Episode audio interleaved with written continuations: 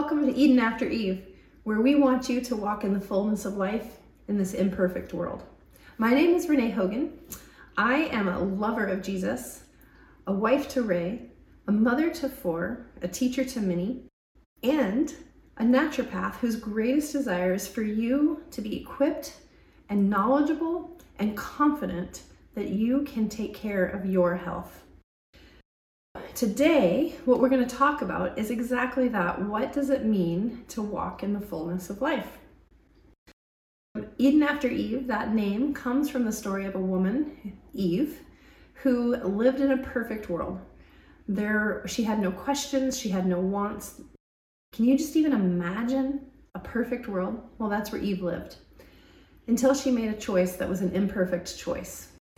And then she no longer lived in a perfect world. She lived in an imperfect world with the struggles and toils of work, of disagreement, of worry, of concern, all of the things that we deal with. That is the reality, and we live in an imperfect world. But what is also true is that God wants us to have fullness of life.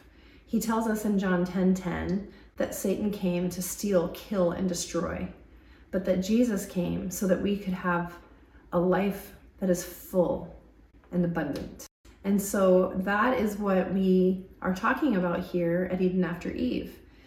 One of the things as we are talking about that is what is life? Like, what is our life? Our body, uh, more than just a physical thing. We are mind, body, and spirit. All three are connected and completely interwoven, and they cannot be undone. And so if one is unhealthy, the others are unhealthy.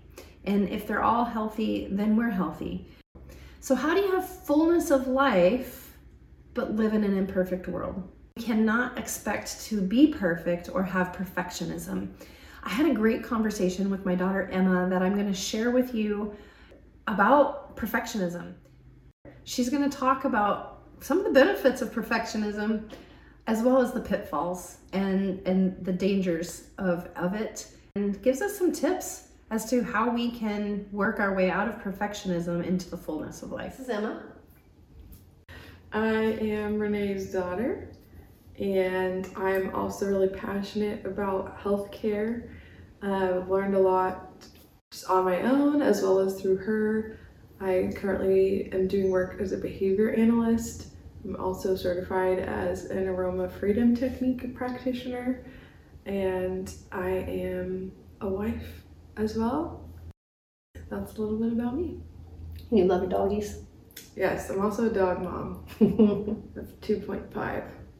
That's right. I get to take care of dogs. I know yeah. that I've struggled with some perfectionism in my life. Have you also, like, let's just talk about that a little bit. What has perfectionism done to you, and how has it benefited you or taken away life from you? Mm-hmm. Yeah, um, I guess I think some of the benefits, if you could, if you could call it that, of perfectionism in my life have been uh, helping me to be very detail oriented I think I'm a very detail oriented person, and the history of perfectionism has helped me with that to notice a lot of things and appreciate even all the little things that make a bigger picture happen. Mm-hmm. But I really think that's probably it. um, I think you could, I could maybe argue that there's a strong work ethic behind perfectionism, but I think even that's like a slippery slope of something to argue because you can have great work ethic without being a perfectionist, and that's gonna still serve you best ultimately. So I don't think that's a, a great thing to say. Um, and I think on the other side of it, perfectionism has kind of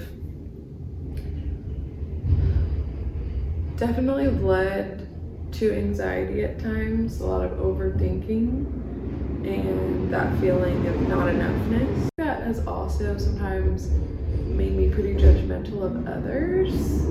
Sometimes in general, but especially with the people that I'm closest to. Just having these really high standards for myself that I, and then carrying that over to everybody else too. And if for myself if, if it's something that's already obtainable and like I can never meet my own expectations no matter how much time I spend trying to meet them and then I have the same thing for other people, it's just gonna it has led to a lot of discontent in life mm-hmm. and fortunately I think this is something I have recognized has been part of my has that I've wrestled with mm-hmm. for a, a little while now, like at least the past six or seven years. So I think I've come a long way with perfectionism, but it still creeps in in various aspects of my life sometimes, and I still have a lot of reframing and unlearning.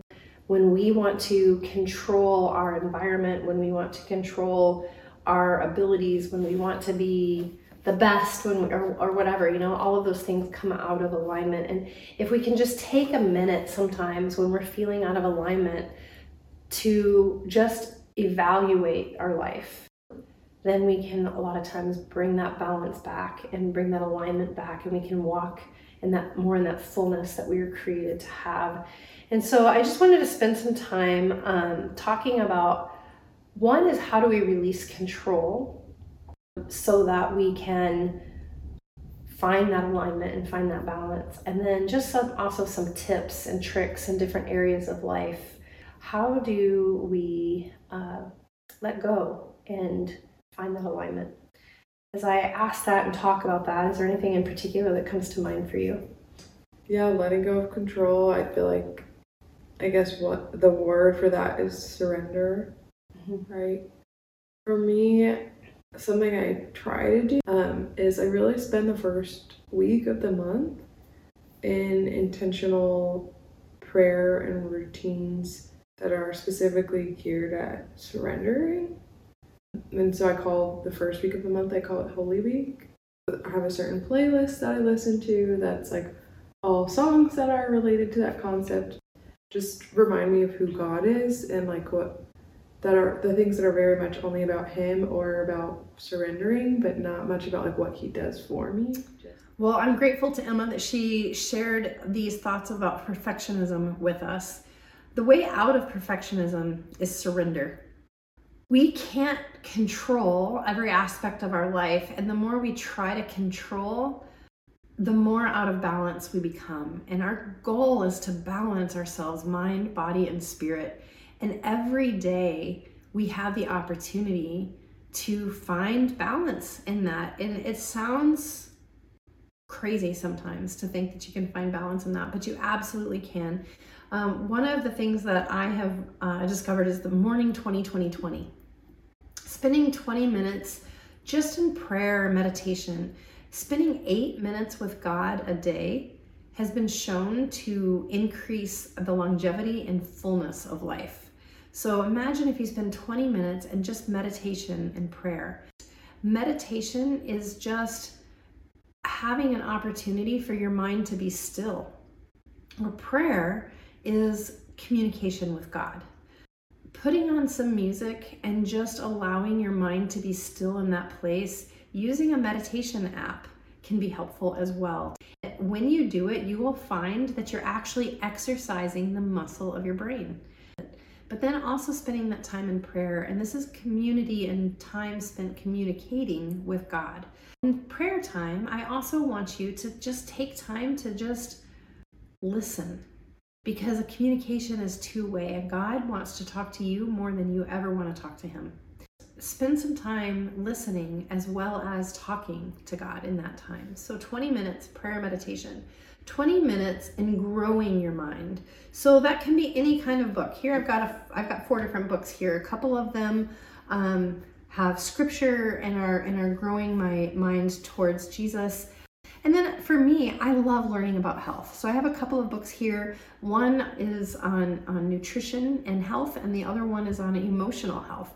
So just spend 20 minutes a day growing your mind, and then 20 minutes a day moving your body. That is mind, body, and spirit right there in one hour. 20 minutes of each of those sections will change your life and you're going to find greater balance in the rest of your life and more productivity and more fullness of life if you just spend 20 minutes in each of those areas of life every day. Sometimes people think fullness of life just means like happiness. And happiness has a place in our life, but happiness is fleeting. Sometimes the mundane can just bring joy. Sometimes conflict actually brings health. So, as you are feeling um, difficulties, take time to just pause. Don't feel like you have to have an answer right away. Uh, my husband and I like to call this the fives. We have five seconds, five minutes, five hours, five days, five months, five years. When does this problem actually need to be fixed? Take a minute to think about it. Sometimes it is right in this moment that we need to stop whatever's happening. But most of the time, if we actually take time to think about it, it's not in this moment. When you think about those fives, if it's a five year problem, meaning that if this continues, my my my husband is working all the time and he's never home with us if that was not fixed right now you're okay but if that's not fixed in five years, your family is going to suffer. I mean, there's a chance your family won't even be together in five years. I mean, I'm not even talking about divorce, I'm talking about kids' ages, right? Like, if your kids are 13 to 18 years old, five years from now, they're gone from the house. Well, this is an important conversation to have, but make sure the timing of that conversation is in the right place. But have the conversation and there are other things that no they really like these things need to be these things need to be addressed sooner rather than later but just give yourself the moment to stop and contemplate and i would even encourage you to ask god about how to handle that moment. And you're going to find again that's mind body and spirit are all connected in that those fives right? Like if your body is not healthy where do i need to address that? At what and, and, and, what level do i need to address that? Is this something that i need to take care of right now in this moment? Is this something that can can wait a couple of days? Is this something that it, it, i have waited too long already and it's time to address this now right so give yourself time to think and i would say that that is one of the biggest tips of finding that balance is is not having to have an answer immediately because that comes from a place of anxiety and stress, not from a place of wisdom. Does that make sense? So, surrender. Surrender is the opposite of that perfection. Surrender is the place where you're going to find the fullness of life and the balance in that.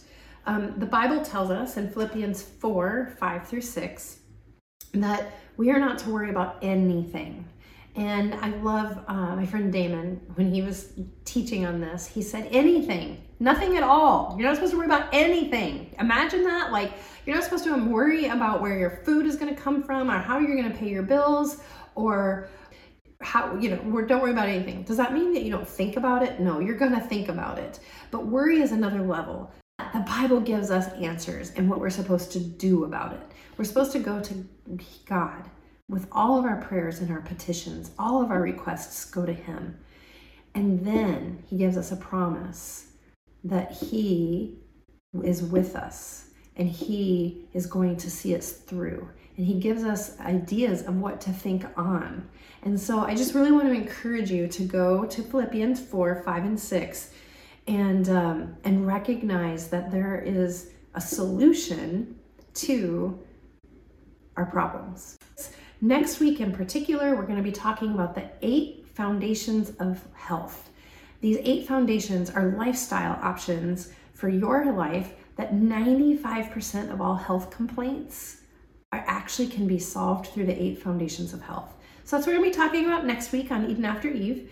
Um, you can go to our website and actually download a freebie on the eight foundations of health get a little preview of what we're going to be talking about, I actually have a course up this month. That's our January course that is a deep dive into the foundations of health and helping you find those next steps. So I hope that you will join us next week on Eden After Eve. In the meantime, we've got our blog posts over at the website. Follow us on Instagram, on Facebook. We've got a YouTube channel as well as the podcast, and I am excited to journey with you. Have a great week, and here's to your health.